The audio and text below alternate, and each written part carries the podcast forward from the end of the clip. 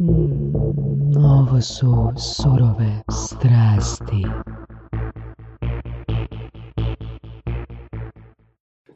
Kak si, kak se izgovara? Repsli ili Repsly? E, Repsli. Repsli. Repsli. Repsli. Vidiš, to je, to je mana imena. Čim Da, te da. pitaju kako se izgovara, nismo dobro branding napravili. Da, Zavisi koja je publika, možda američka publika izgovara dobro. I oni isto nisu sigurni. da. A, Jesi ti počeo snimat? Jesam, da. Eto nas, dragi slušatelji surovih strasti, danas imamo još jednog gosta po preporuci Mateja iz Južne Hrvatske. Čovjek je održao, čovjek je održao a, predavanje kod Mišulića na onaj, a, jel to bio Friday Talks, jel da? tako je. Mate iz Južne Hrvatske, konkretno iz Zadra se oduševio i rekao je a, moraš doći u surove strasti. Dok je ovaj naš gost današnji rekao što su to surove strasti, I na kraju što su to surove strasti i onda je Mate iz Južne Hrvatske odlučio djelovati i spojiti nas mailom i sad smo na piću malo prije saznali da je bolje njega kontaktirati mailom nego uživo, što je rijetkost. Pa na eventima, da. Da. Na eventima, da. S nama je danas Marko Kovač iz firme Repsli. Tako je.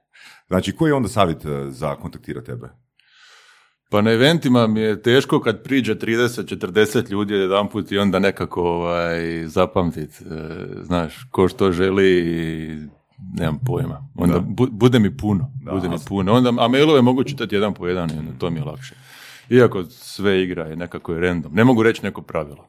S obzirom da si proveo dio svog radnog vijeka u SAD-u, što misliš o tome, čisto onak da ostanemo memorable, dok te neko kontaktira mailom, da li staviti sliku u svoj mail, fotografiju u mail ili ne? Što misliš o tome? A, u, kad vidim fotografiju, to ti je trend zadnjih, e, pa recimo jedno pet godina, sigurno. Mhm. Možda malo i više. Firme koje prodaju nešto, znači ve- velike firme, znači koje prodaju skupe proizvode, uglavnom stavljaju slike zgodnih cura koje su ti u potpisu maila. I onda je meni to, svaki put kad mi recimo objavimo investiciju, takvih dobiješ mailova i takvih slika desetke. Mhm. I ja to u pravilu... ono, Zato, zato voliš mail komunikaciju više, na? ne, ja u, u pravilu te mailove preskočim ono bez čitanja kužiš. Kad dobiješ dnevno 200-300 mailova ne možeš, e, te neke imaš mehanizme obrane koji se, sta- koji se sami stvore. Kužiš. e, Nakon u- u pet ili deset godina se stvoriti mehanizmi obrane. Pa ja mislim sa količinom mailova. To može biti nakon tri. Zavisi ako dobiješ ono, 100 na dan ili 100 na sat. Puno je, puno je. Znaš, vremenom ono kasnije imaš filtere, svašta si, jer prioritizacije radiš. U biti meni je važno ko šalje. Dobro. Kužiš. Ako Znači, zna- bitna je slika. ako je Znači, bitna je slika. onda- Ko šalje, zato što ako mi dolazi iz poznatog kruga ljudi i preporuka od nekog poznatog, onda to ima drugačiju težinu. Pa mislim da je to onako univerzalno. Evo, danas je s nama Marko Kovač, još jedan put iz jednog od najuspješnijih hrvatskih startupova. I Marko ima full interesantnu priču. Um, čak si u nekim počecima svojima vjerovao si da ćeš biti profesionalni sportaš, jel tako? U, gdje si to iskopo? Jesam, htio sam, da, htio sam biti odbojkaš. Da. E sad, A. pokušaj danas, uspješni čovječe, objasniti slušateljima kako se osjećaš u trenutku kad ti se, kad shvatiš ipak neću to uspjeti napraviti. O pa loše, loše. Znaš, ja sam odbojku počeo igrati negdje u srednjoj školi, znači dosta kasno i dobro mi je išlo, super mi je išlo. Ono, vrlo brzo sam bio u nekom širem popisu reprezentacije juniorske.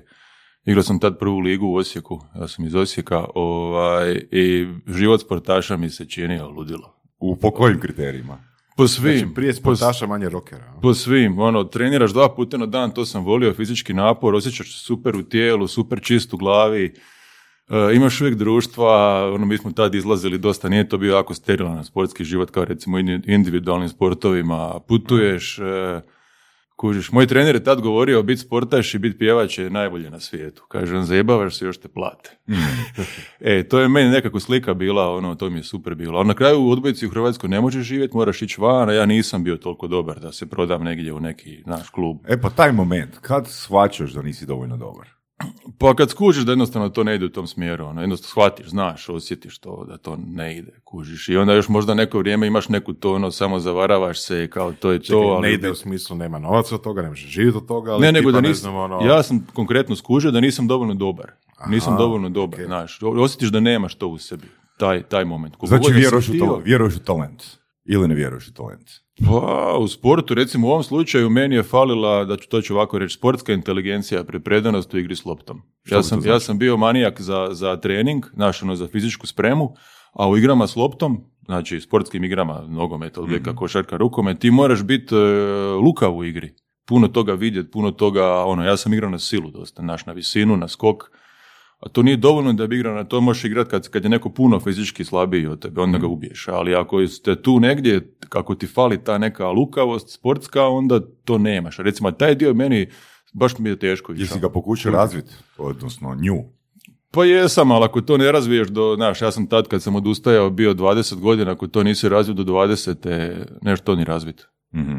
Kažeš sportska lukavost. Jel misliš da je tako nešto potrebno i u biznisu? Pa je, i E. u biznisu, I u imaš, imaš biznis lukavost, ali nemaš sportsku lukavost. Pa moguće. Ne, za biznis lukavost jednostavno imaš više vremena da ju razviješ, jel da? Pa i to, pa i to, a i druga, znaš, ono, ja mislim da postoji puno vrste inteligencije. Znaš, možeš biti inteligentan za nešto, za nešto drugo ne moraš biti inteligentan. Znaš, kod mene na faksu je bilo hrpa ljudi koji su prolazili sa odličnim prosjekom i dođu u biznis svijet i bam, stanu. Ne dogodi se ništa, znaš. Tako da to su dvije različite vrste inteligencija. A recimo ja sam se zadnjih dvije godine doslovno provlačio kroz faks, ono, prihvaćao sam dvojke, et, sve što bi me moglo uopće dovesti do kraja, uopće nisam imao neke iluzije da ću biti neki super student na kraju. Ali sam znao to nekako pretočiti u, u stvarni život. Znaš, ono, street smart, Mhm. što bi rekli amerikanci.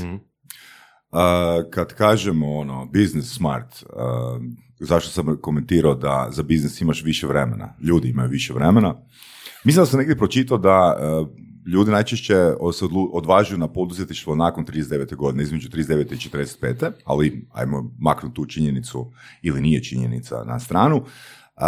Imao si dva neuspjela projekta. Da, Na? da. To su bila, što je, što je bilo ovoga? Radilo se o Prvi, nekom... prvi se zvao sniženja, Sniženja, sniženja.com, to ti je bio nekakav sajt, naša ideja je bila da ti to bude sajt gdje, su, gdje će biti e, sve cijene neke robe široke potrošnje, znači ono hrana, odjeća, elektronika, znači nešto što ljudi kupuju.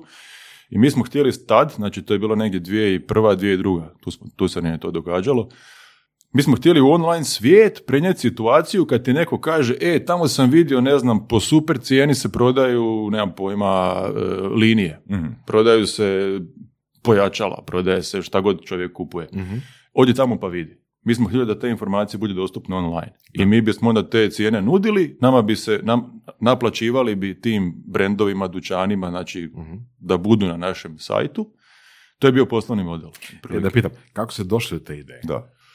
A sad ovako, znači, ta ideja nas je bilo četvorica, mi smo na faksu dosta tulumarili i do- dobro živjeli. I u biti naš glavni motiv je bio to što kad smo počeli raditi, bili smo užasnuti šta znači korporativni život, sjediti na poslu od 8 do 4, i kad treba i kad ne treba i mi smo smatrali da mi možemo smisliti nešto pametnije da se izvučemo iz tog sistema. Znači to je bila motivacija. I doslovno bili smo kod frenda u stanu na Fulnegovićevom, ono, duga noć, piješ, pušiš, zezaš se i tako i smišljamo načine. I to je bila jedna od ideja koja nam se činila realna, tad je internet kretao, znaš, ja sam znao isprogramirati takav sajt, e, friend je već tad koji se bavio prodajom meda, imao neke poslovne kontakte i neke vještine u prodajnom smislu, pa nam se činilo, ok, znaš, sad ćemo mi to nešto smisliti, par godina radimo i onda smo bogati. Znaš, ono super ide. Evo, to je tak bilo djetinja, jedno ovaj, maštanje. I gdje je zapelo?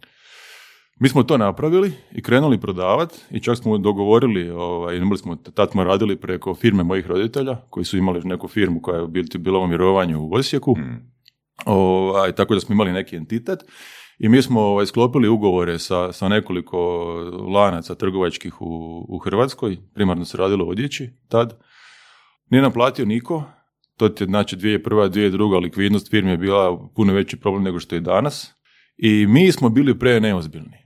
Znaš, mi bi se, na, ono, svako bi radio svoj dio posla, moj dio posla bio da programiram, ova trojica su ostali išli po dućanima i sklapali ugovore, i znaš, mi bi se našli kao da ćemo nešto raditi, mi bi radili prvih pola sata, nakon toga otvorili prvo pivo, zapalili, ono, znaš, kao, Pa to nije baš da ste malo napravili, znači postavili ste taj sustav, ono, aktivno ste e, djelovali na terenu, imali ste ugovore pripremljene. je, Da. je, je. Ali ja mislim da je, da je ka- kažem, više od, više od toga što je situacija bila nepovoljna, mi sami nismo imali mindset, ono, e sad ćemo krenuti pa ćemo fakat napraviti. Mhm. Živi mrtvi, napravit ćemo, bacamo se sve na to. Jer smo mi, mi smo svi imali poslove sa strane, koje nismo htjeli ostaviti, znaš, ono, sve nekako, Eto. čekaš da krene, pa onda ideš laganini, pa znaš, ono, to radiš navečer kad si već umoran od posla i onda ti je draže tako pustit se malo. Onda je pitanje, znači imat, a, gurat biznis sa strane ili ići all in kad imaš ideju. U, tu sam naučio all in. Nema sa strane. Nema sa strane. Mislim, naravno, nećeš skočiti glavom na beton, ono, da, da se slomiš. Moraš gledat kud skačeš. Pod kojim kriterijima znači ići all in? Da li to znači imati za šest mjeseci života po tebi ili ne znam, za godinu dana ići sa, ići, ići sa partnerima ili kako? Pa ovako, Kad, znači... znaš, kad znaš da si spreman za all in? Da. Sigurno moraš imati neku zalihu, znači dok ti taj biznis što što zamišljaš ne donese neki prvi prihod ili dok ne dobiješ neku investiciju ili nešto, znači Mhm. da imaš neku zalihu koja će te držati dok se to ne dogodi. Znači Mhm. ako očekuješ da ćeš dobiti neke novce da možeš, da nisi gladan za šest mjeseci, onda da to bude za šest mjeseci. Još uzmeš neku rezervu, recimo tri, znači devet mjeseci, recimo. To Mhm. ti je prvi uvjet. Drugi uvjet, po mom je da ovaj, imaš verifikaciju sa strane, da znaš da nisi, ono, da je to samo ideja u tvojoj glavi i, i tebi je to ludilo, a svi ostali ti kažu, e, znaš šta, nije to baš. Mhm. Jer možeš lako ovaj, sam sa sobom sebe uvjeriti u nešto što nije baš Jasno. istina. Kad A- kažeš sa strane, to, to vjerojatno nisu ono ti tvoji frendovi koji su isto koji ti, jel, u tome, nego stranci. da? Otkud dolazi reality check? A, pitanje. Pa pravi reality check dolazi od onih koji bi trebali na kraju krajeva izvući novčanik i platiti to što ti radiš. Mhm. Ako skupiš dovoljno tih, točno tih ljudi koji predstavljaju tu skupinu statistički, i ako oni kažu, stari, ja ću ovo platiti, meni je ovo super. E, ako imaš dovoljno tih potvrda, onda imaš nešto. Dogod ti to kaže mama, tata, prijatelj, znaš, no nemaš biznis. I onda kad imaš potvrdu tih ljudi koji moraju fakat platiti na kraju, i kad još nađeš nekoga ko bi ti bio partner, znaš, ja ne vjerujem baš u pokretanje biznisa sam. Recimo da nađeš nekoga ko bi ti bio partner i ko kaže, e, ja ću uložiti svoje pare u ovo. Mhm. Znaš, jer Čekaj, lako- partner samo zbog para ili? E, i zbog, u- pazi, čim, čim je neko spreman uložiti svoje vrijeme, pare, znači da on toliko vjeruje da će se on, ono, full, ono, bit, i on ide all in. Ili ona, ide all in. Kužiš, jer, znaš, ono, lako je s tuđim gloginjem mlatiti. Ono, kad ti neko isto s tobom ide unutra, onda znaš, e, tu nešto ima. Jer ti ćeš kasnije, recimo, barem u našem slučaju, morat neprestano uvjeravati još ljudi da ta ideja dobra. Mhm. To, to ti je posao kao founderu. Mhm. I zaposlenike moraš uvjeravati ovo je super ideja dođi kod mene raditi. Kupce moraš uvjeravati ovo je super stvar kupi. Investitore moraš uvjeravati ovo je ludilo, zaradit ćeš novce, uloži. Znači stalno imaš verifikaciju da, da, si, da si našao nešto što valja. Mislim da ovo baš, da si idealan gost koji ima kredibilitet pričati o tome, s obzirom da prvih šest godina firme niste baš uspjeli zaraditi neki novac, jel da? Pa I, ono, da, tanko smo. Na mišiće ste. Tank- na, mišiće, da, na mišiće. Na mišiće, da. Da. Ali isto je bilo novaca, znaš, e, recimo što je kod nas bila sretna, e, u isto vrijeme i ta nesretna okolnost u Hrvatskoj, je da nemaš dostupnog, barem tad, mi smo krenuli 2008. I nemaš dostupnog ovaj, kapitala, venture kapitala, pravog. I onda u biti to što radiš mora donositi kakav takav novac od početka, jer inače ćeš umrijeti. Umrijet će ideja, umrijet će poduhvat. I u biti nama je od 2008. od prvog dana mi dobijamo nekakav prihod. Samo što je taj prihod bio toliko mali u početku, da je prvih dvije godine sam bio full time zaposlen samo ja. Plaća mi je bila, i to stvarno što, što sam ja fakat zarađivao, 3,5 tisuća kuna neto, što je bila velika promjena u odnosu na 10 i nešto koliko sam imao tad prije sam dao otkaz. I ovaj, to je sve što radiš. I onda vremenom dolazi još i još i još, ali taj tempo kod nas tih prvih šest godina je bio toliko spor, da smo mi nakon šest godina imali, ja mislim, tad osam ili devet zaposlenih. Tako nekako nas je bilo ukupno. Moj partner, znači ko- koji je bio u igri od prvog dana, je došao i zaposlio se tek nakon dvije godine. Mhm. Jer nije prije toga mogao dati otkaz i ostati bez prihoda i... Kažeš, trajalo je koliko, ono, 5-6 godina da dođete do jedno 6-7 zaposlenih, tako nešto, jel? Um, neki ljudi bi rekli da je to ok, da je to nekakav ono stabilan, normalan rast. Pa, pa možda sad je u nekim, nekim relativnim ili nekim, ne znam kako, kako bi rekao, ovaj, po kriterijima preživljavanja, ali nama to nije bila ideja. Znaš, nama je bila ideja ovaj, da mi napravimo proizvod koji se prodaje u cijelom svijetu i kojima, kojemu prodaja raste eksponencijalno iz mjeseca u mjesec. A mi smo do znači tih prvih šest godina prodavali prvenstveno na području bivše Jugoslavije i ovaj, nismo mogli izaći van, nikako nam nije uspjevalo da izađemo van na pravi način. To, I to se nekako počelo događati nakon četiri godine i onda u- između te recimo četvrte i šeste se taj rast povećavao, tako da smo na taj temelj, temeljem e, trenda tih dvije godine uspjeli dobiti investiciju. I onda je stvar krenula još brže i jače i Da. tako. A imao, imao si još jedan projekt, još jednu firmu prije, jel tako? To je bio neki Twitter klon, odnosno klon, Twitter je klon vašeg, vaše ideje. Pa neki sad način, kako šta, znači tehnički kad bi gledao dosta slično Twitter, znači to je počelo, to su bila, znači još osim mene dva stranca, mi smo se upoznali slučajno, ono, slučajno. Znači jedan španjolac, jedan njemac i taj španjolac je imao ideju, znači on je htio indeksirati ljude kao što Google indeksira web stranice. A htio je indeksirati ljude na način da svako ko nešto kupuje ili traži ili nudi ili znači bilo kakva komunikacija koju kao mi kao osobe moramo izvršiti preko interneta, da se vrši objavom e, kratkih tekstualnih poruka od 256 znakova, te se poruke pohranjuju i onda kad god nešto tražiš, dođeš i pretražuješ. I taj user interface je izgledao vrlo slično Google. Znači ono prazna stranica, jedan text box na sredini i samo kod njega su bila dva, dva batena. Bio znači search i publish. I on je tu ispri- ideju ispričao prvo meni i onda smo našli tog Njemca i meni se to činilo super. I mi smo htjeli to napraviti u startu na 20 i nešto jezika i stvarno smo napravili to. I, ovaj, I to smo mi išli, išli ovaj, e, komunicirati kao, kao nekakav, e, mi smo se u biti natjecali, tako smo pozicionirali uslugu, kao oglasnik. Mhm. Mi smo se natjecali sa, ne znam, Craigslistom u Americi ili ne znam, sa bilo kojim nekim classified ads. To je bila naša ideja u glavi. I to smo lončali nakon više godinu dana rada i to ono full žestokog rada. Onako big launch, mi je napravili cijeli ono, tehnički nekakvu pozadinu, administracijski sustav, sustav za neke private message u pozadini. Ono, to je bilo ispeglano za poluditi. Ono, jezici, ne znam, arapski, hebrejski, kineski, to je opće napraviti search, da. vrlo zahtjevno. I ovaj, i mi to pokrenemo i ne znam, tad je u Hrvatskoj bio Monitor HR. I sad Monitor HR objavi članak, mi dobijemo, ne znam, par tisuća Hrvata nešto krene raditi. I to onda stane nakon dva, tri dana. Mi nemamo marketing budžet nikakav. Onda ovaj španjolac dogovori, ja se ne znam kako se zovu, e, najveće španjolske dnevne novine, znači papirnato izdanje, vikend izdanje, mi na duplerici kao ludilo, nešto se novo dogodilo. Poplava španjolaca, ne znam, par desetaka tisuća, par dana. Mm. Onda je jednom trenutku izašao nekakav tekst, uopće ne znam kako je to do toga došlo. Mi smo imali tamilski jezik između ostalog. I, ovaj, I poplava ljudi tamilaca. I mi kad smo išli u Translate, ono to je postalo seksualni oglasnik ono, unutra. I to, je- I to je na kraju stalo. Smo to, ono, to smo kao mi nešto filtrirali. Evo desno.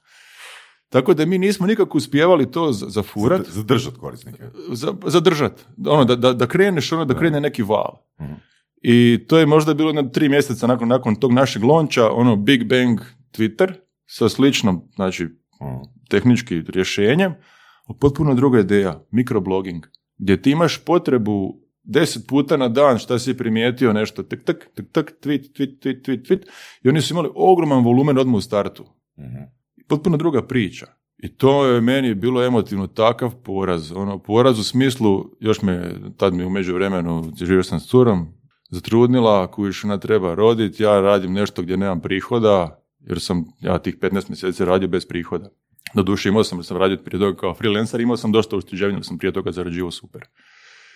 I ono, pritisak s te strane, pritisak sa ove strane da, ovaj, da to mora početi donositi novce, a ne donosi, a mi napravili super tehničko rješenje i onda dođe neko drugi koji ima jednako tako tehničko rješenje, ali zna drugu priču ispričati oko toga. Da. I ono, bam, ono, znaš, promašio ceo futbal. Ono, totalno. Da. Dobro, u nekoj retrospektivi, što misliš da je, da bi moglo spasiti vašu priču? Da li bi uopće takva priča mogla ići van ili bi morali promijeniti priču i da li bi uopće bili sposobni promijeniti priču da bi sad došao neko, da vam je sad došao, ne znam, neko iz a, San Francisco i rekao, dečki, sve pet, ali maknite ideju to da bude oglasnik, ajte vi u mikroblogging. Ili bi prihvatili to? Moguće, moguće. Ono što, što mi tad nismo imali, ja sam tad, tad, to jest mi smo svi shvatili, meni je to bilo jasno ono ko dan, da Ali prije Twittera, ne nakon Twittera. To i možda i nakon, možda i, ali to je sve bilo naš početak, ono, kad u početcima je sve krhko. I, i ja, ono, kako bi rekao, ovaj, tu onda od, od- u ključnu ulogu igra, igraju ovaj, mreža ljudi koji to širi. Mhm. Tu je Twitter imao puno bolju poziciju. I, ovaj, i marketing budžet. Mhm. I znanje ljudi kako, kako ovaj, ono, razumijevanje vremena, uopće ono, zeitgeista, znaš, ono, duha vremena, da vidiš gdje će se stvar primiti. Mi smo to potpuno promašili. taj Dobro, što bi bilo drugačije da ste recimo imali 10 milijuna dolara za marketing? onda bi taj val na mišiće, na silu, to duše mora biti malo znanja, ali imaš, imaš mišiće, mi nismo imali, naš budžet je bio nula. Mhm. Ovaj, onda bi taj val napravili veći. Jer to se može napraviti s novcem, to novac može napraviti. Mhm. Koje, koje je bila još dodatna, ajmo reći, ili više mana tog rješenja u odnosu na Twitter? Mislim, Pa ono ko- tehnički- što meni ko lajku pada na pamet, ono što si rekao prije, znači broj vraćanja unutar 24 sata na platformu. Da. Hm? U Sigurno, cilju da se stvori navika. sigurno, znači, e, pazi, kod, kad ti nešto kupuješ ili prodaješ, Hm. ti objavljuješ nešto ili tražiš partnera za tenis popodne. To radiš jednom u dva Tako tjedna. je, da. da. I volumen poruka je manji. I onda je taj, jer kod društvenih mreža, ono primarno što se gleda, to ti se gleda e, broj dnevno aktivnih usera i koliko ljudi vremena provode. I zato su sve društvene mreže, znači od tad, od ranih 2000-ih do danas, cijela znanost društvenih mreža je kako da postanu droga, kako da postanu adiktivne. Da. Jer, jer se cijeli biznis se mjeri u tome koliko ti vremena provodiš tamo. I sve tehnike koje, koje sve društvene mreže rade je, je razmišljanje aktivno, znači to je znanost oko toga. Kako da te vrate sto puta na dan tamo, da ti nešto vidiš, da ti nešto provjeriš, da usput još saznaš nešto novo, da, da ovo, da ono. E, to naš, naše rješenje nije imalo. Jer se dolazi iz neke potrebe koja je ono sad, pa opet možda za par tjedana. Dok ti imaš mikroblogging, pazi, ti kad imaš blogging, ajmo reći, kogod je probao pisati blog, zna koliko je to zahtjevno i koliko to vremena uzima i koliko ti možeš pripremati tekst i mikroblogging. Mačka prešla preko ceste, neka mi se fora pala na napamet, ja to objavim. Da. Za 15 minuta objavim nešto drugo. I dobiješ volumen, ja dolazim svakih 20 minuta, sat vremena nešto objaviti i drugi dolaze pročita, dolaze komunikaciju i to je vrlo adiktivno. Hm. Uopće nije ono, e, ne treba razgovarati koliko je to korisno ili koliko to ljudima pomaže, bla, bla. Znači, biznisu je u društvenim mrežama bitno jedino da se ti tamo što više. I to vidimo Da, danas. ono. a, mislim da smo čuli od jednog gosta da svaka društvena mreža a, ima, zapravo da bi stvorila tu adiktivnost, mora u startu biti zamišljena kao da stvara tu seksualnu adiktivnost. Da su to zapravo dating aplikacije. Mislim da je to Bildi spomenuo. Pa, pa moguće, moguće. Mislim, ja bi, Da to, ja bi to rekao da je to, da je to u biti dvije, dvije sile tu igraju u igru. Jedna sila je e, jedna, e, kako bi rekao, egzibicionistička sila u nama, znači da ekspozamo nešto prema van, imamo potrebu to komunicirati, a druga sila je voajerska. I sad mi to možemo odvući na seksualnost, ali možemo odvući na nešto drugo. Ali to ja mislim da su to dvije osnovne sile koje tu igraju. I kad pogledaš uspješne društvene mreže, recimo Facebook, Facebook je krenio kao doslovno dating aplikacija na, na području Harvarda, znači jednog dvorišta. I onda je bio dating aplikacija za ostale sveučilišta u Bostonu, ali su u jednom gradu. Da. Ono, vrlo konkretno. I dođeš Da, do, re- da, do da. cilja, do rezultata, dođeš odmah u roku večer ili dvije. I onda vidiš benefit i dolaziš opet. Da. I onda imaš nešto čime možeš izaći pred investitore i reći, evo, znači ono, prije dva mjeseca smo bili samo u jednom faksu, sad smo na svim faksovima, sad smo u jednom gradu, znači ono, krivulja je ovakva, ide Da, prema i gore. ne samo to, nego v- naši korisnici se pojavljuju u prosjeku 7 do 10 puta dnevno Da, da. Da. na mreži, ne? Jel ti gledaju, znaš, oni ti gledaju, znači, broj dnevno aktivnih usera, broj mjesečno aktivnih usera, to su osnovne metrike Da, da, jasno, da. Mhm. društvenih mreža. I kako iskoristiti iskustva iz prva dva pokušaja u trećem. E, da, nau- naučili smo neke stvari. Koje? Ovaj, ovako, znači, ono što ja se govorim za sebe, ovaj, naučio sam da nije, ja sam tehničar po struci, završio sam fair. I moje nekako, kad sam radio prije u korporacijama, gdje postoji, znači mi pišemo neke programe, onda neki prodavači to prodaju, mi smo njih gledali, ono, mi napišemo sve, mi odradimo sve, skužimo, ono, poslovanje neke firme, riješimo milion problema i onda se pojave likovi, tamo malo porazgovaraju, pojedu ručak, četiri kave, kužiš i oni su zatvorili deal, sad su oni big deal. Ja sam nekako mislio da u, u, pravom, nekom idealnom svijetu, ako je proizvod dobar, on se prodaje sam, šta će ti taj prodavač? Mm. E, ali sam na bolan način naučio da to nije tako. Nego reci nam kako je Marko. Moraš prodavati, moraš, moraš komunicirati s ljudima. Koja je tvoja definicija prodaje? E, definicija prodaje. E, A, svašta može Što je biti za tebe prodaja. prodaja? Što je za Svašta, svašta prodaja? može biti prodaja. Ali prodaja prije svega komunikacija. Ono, komunikacija s nekim. I da skužiš, e, sad to možeš raditi na neke, ajmo reći, e, perfidnije načine, možeš raditi to na, na surad, ono, načine koji su više, ajmo reći, pomažu, zavisi, sad ne želim tu neku etičku ovaj, priču započeti, iz perspektive biznisa, iz perspektive biznisa. Ako, ako samo jedan put ćeš vidjeti čovjeka u životu, onda mu možeš uvaliti šta god i on će skužiti za pola sata. Znaš, ako si dobar, imaš dobru spiku, ti ćeš njemu svašta napričat, skužiš recimo šta njega pali, ono, uđeš mu, znaš, pogledaš ga u oči, zaigraš neku igricu lijevo, desno, zavisi šta, šta, ovaj, šta treba, prodaš mu nešto, on se razočara za pola sata, ljut je ko pas, ali ti se svoje napravio, on te više neće nikad u životu vidjeti. Perspektive biznisa to se radi. I to je ok. Mislim, ne, neću u etiku ulaziti. S druge strane, znači, za poslovni modeli poput našeg, znači, gdje mi radimo na pretplatni model, to je totalno kontraproduktivno. Mm. U toj situaciji ti moraš stvarno razumjeti čovjeka i dati mu rješenje koje će njega kontinuirano mu donositi korist. Biće sretniji, život će mu biti lakši, riješit će neke probleme. Za 30 dana je navučen, već više niti ne može živjeti bez... Tako je, Da. tako je. I dolazi, i dolazi, i dolazi. Jer kod nas, znači, mi software, mi ne prodajemo software. Znači, firma Repsli ne prodaje software. Znači, mi ostvarujemo odnos sa klijentom, rješavamo mu u nekoj domeni neke probleme. Naš alat za rješavanje tog problema je, jedan od alata je software koji smo mi napisali. I on nama plaća svaki mjesec zato što mu ima koristi od toga. Da. Onog časa kad više nema koristi od problem, toga, da. on prestane plaćati i mi više nemamo klijenta. Mhm. To je vrlo jednostavno. Mhm. Da. da, imali ste a, zanimljivo ime na početku, znači dva puta ste mijenjali ime, jel da? Da. Mhm. Da, prvo ime je bilo Sale Pod, Sale Pod. Sale Pod. A da, a ime je nastalo... Čekaj, čekaj, šta je, ok, reci kako je nastalo, ali Aha. reci tako šta je falilo imenu. Za početak, slovo... Bilo je viška, bilo je viška, Ne. Ne, sale, da budem potpuno, znači salepod.net, to je bilo prvo ime. Ove, za početak falilo je slovo S, jer ovaj, nisam znao dobro engleski. Pa je, ovaj, kad smo dolazili na međunarodna neka natjecanja i takve stvari, svi su govorili sales pod. Aha. Sale je jedno, sales je drugo. Mi smo htjeli reći sales, kao u smislu prodaja, ne sale, rasprodaja. Ovaj, tako da je, onda smo imali rebranding u sales malo kasnije. Evo. I onda kasnije na Repsli. A ovo sale, sale pod originalni, to je šta iPod bio kao inspiracija. Tako je, da. Znači, ono što, šta je ideja tu bila? Ovaj, tad je, tad je e, meni super priča bila sa, sa duhom, e, kako bi rekao, pojednostavljivanja. Mhm. E, ono što je napravio Apple sa iPodom. Što je napravio Apple sa iPodom. Znači, oni su uzeli jednu domenu, jednu ljudsku potrebu ili Mhm. aktivnost, znači slušanje muzike dok si u hodu. I to su ostvarili, znači napravili su uređaj koji je vrlo jednostavan, vrlo jednostavan interfejs. Ima onaj jedan kotačić, to je u biti jedino što ti vidiš kad ga ono uzmeš na, na, na, prvu u ruku. I jako je bio elegantan, jako lijep, jako ono intuitivan. I nekako ja sam htio taj duh prenijeti u domenu prodaje. Jer su prodane aplikacije, poslovne aplikacije općenito. To je meni nekako bilo smetalo od prvog dana kad sam počeo raditi poslovni software. Jel bi rekao da je taj sale pod, odnosno Repsli kasnije, nešto kao CRM?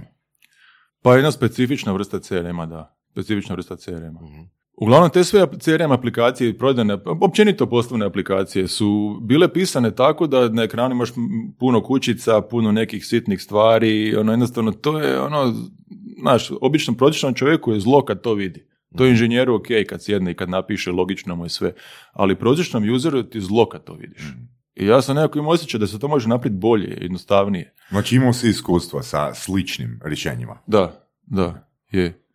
I kužiš, po- i, i ta kompleksnost, ta neka nezgrapnost tih rješenja se posebno izražava u radu na terenu. A naša domena je bio rad na terenu, znači terenski prodavači, tad u početku.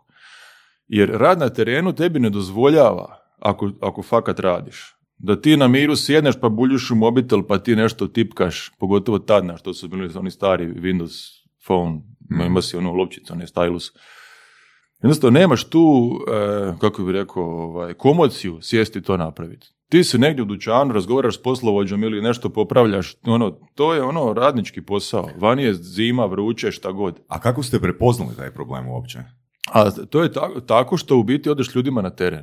Znači nije da napišeš aplikaciju, ti si inženjer pa sjediš ono iza svog kompjutera i ti si zamislio kako to izgleda u svojoj glavi, ti si napravio rješenje i tebi sve radi. To je ono, ja mislim da je to glavni fail softverskih firmi.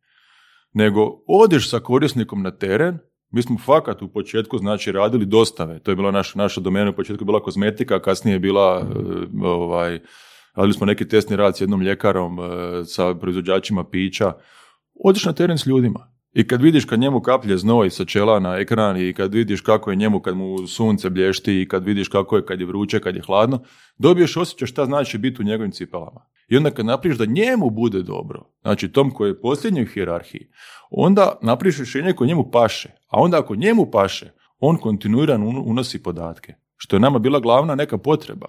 Jer problem koji mi rješavamo je mi njegovom menadžeru, vlasniku firme, kome god, dajemo uvid u ono što se događa na terenu.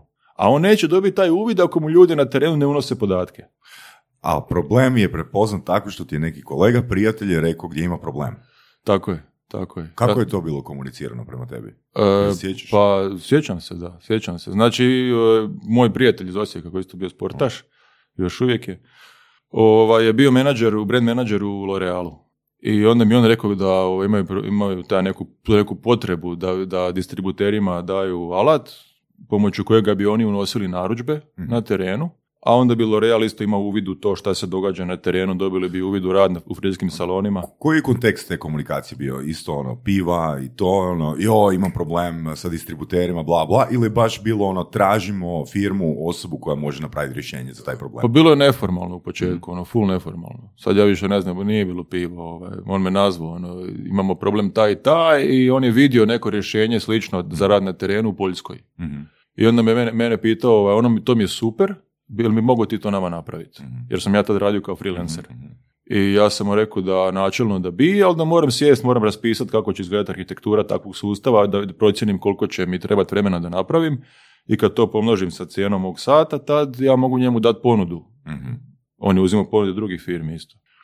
I ovaj, ja sam mu dao ponudu, sjećam se, ponuda je bila 600 tisuća kuna, tad to, to je velik sustav za napraviti, tad se me naplaćivo sad 200 kuna, Čekaj, to, to si, e, kad si u trenutku pisanja ponude, sve si to mislio napraviti sam? Sam, da. Sam, da.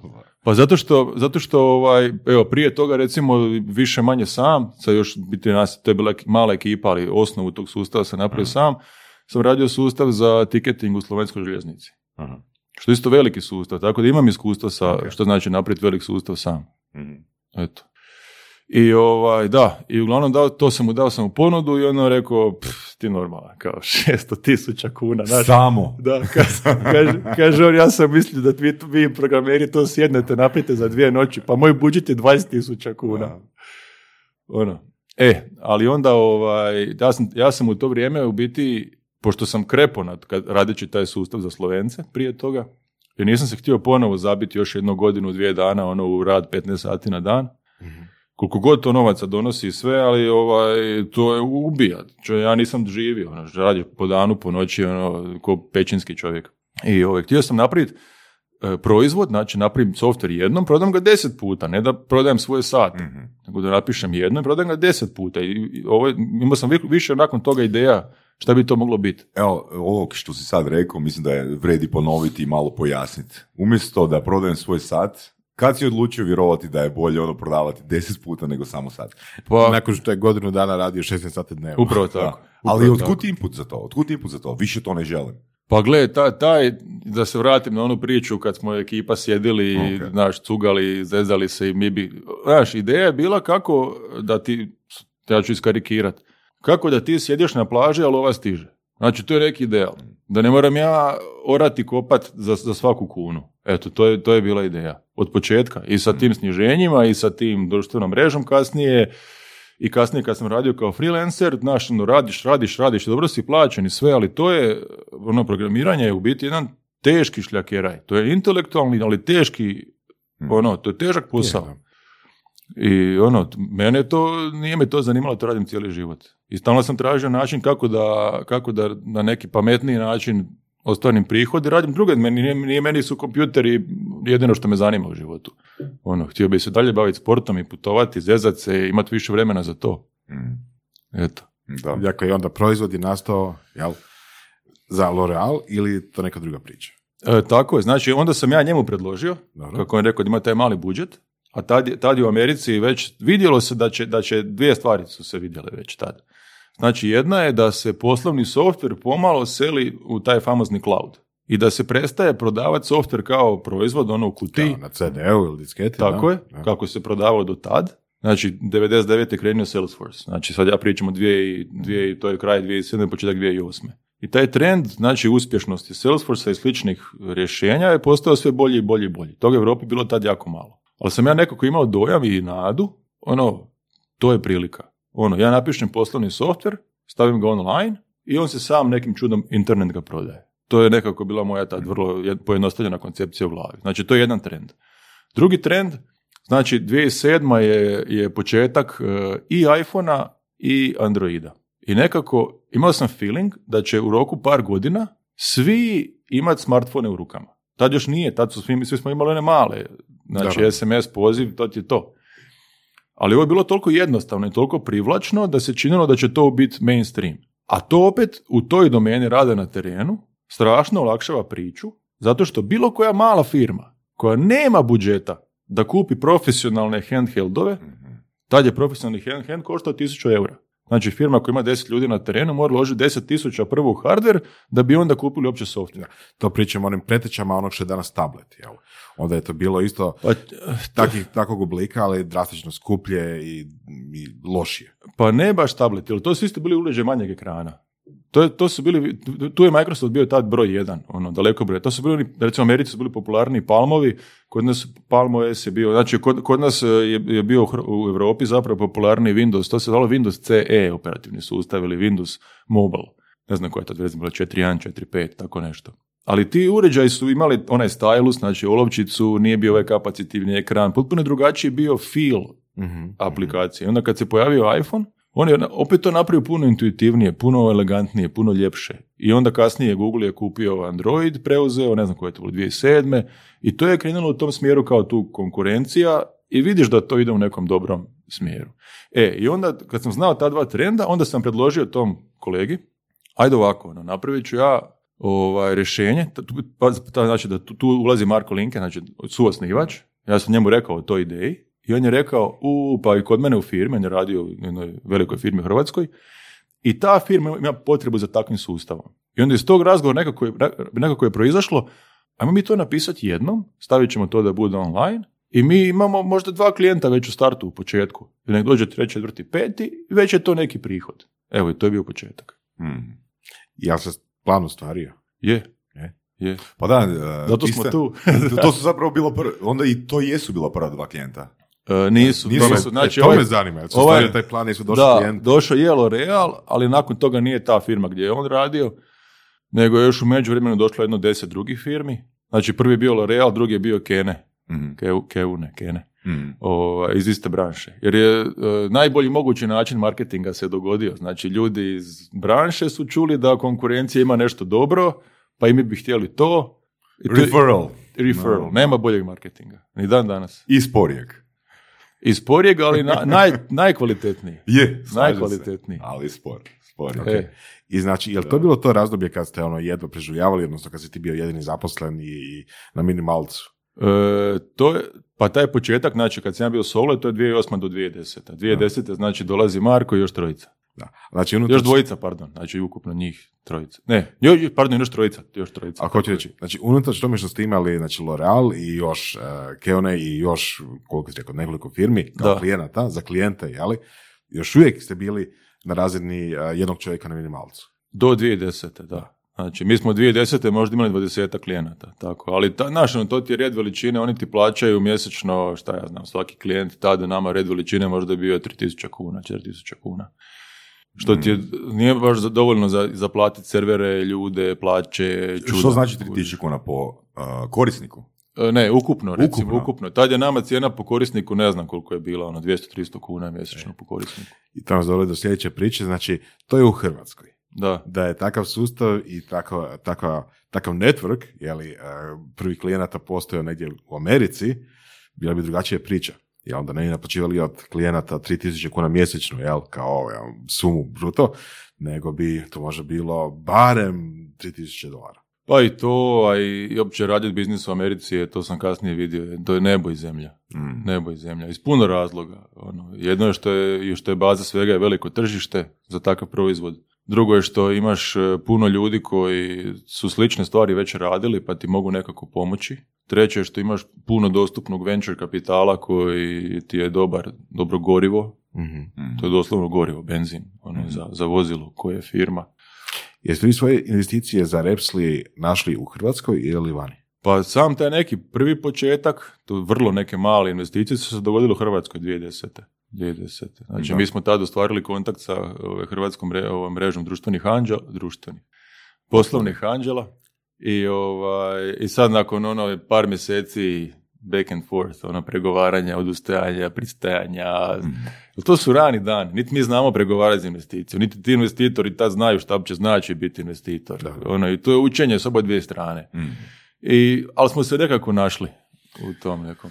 A da je prodaja išla znatno bolje, jel bi sve jedno tražili investiciju? Pa tad u Hrvatskoj vjerojatno ne bi. Da, jer mislim tu možemo uzeti isto, referirati se na epizodu 80 od Marka Mišulića, a, gdje si bio na predavanju Friday Talks, a, to je održao si predavanje gdje on svjesno, a, koliko već, 4-5 godina, ne želi uzeti investiciju. Neko želi na svoje Da. mišiće. E, sad ja, sad gledaj, svako ima svoju taktiku. Znači, kad, kad imaš e, firmu, e, svaki osnivač zna šta on želi od te firme. A. I ono što je Marko uspio napraviti, e, sad da kažem za njih, to je nevjerojatan uspjeh i u toj domeni i način na koji su oni to izveli. Ono, to je ludilo, to je, to je vrlo nesvakidašnje. Možeš nam dati komentare na to? Za one a, na što misliš a, i naravno preporuka slušateljima da poslušaju epizodu 80. Da, ovaj, pa mislim, način na, koji- na koji su oni ovaj, uvidjeli priliku na tržištu, to jest Marko kako je uvidio priliku na tržištu i način na koji se on doslovno na glavu bacio u to, znači dao otkaz na dobrom poslu, odustao od dobre plaće, vratio se iz, iz Zagreba u Zadar, u Južnu Hrvatsku. Da.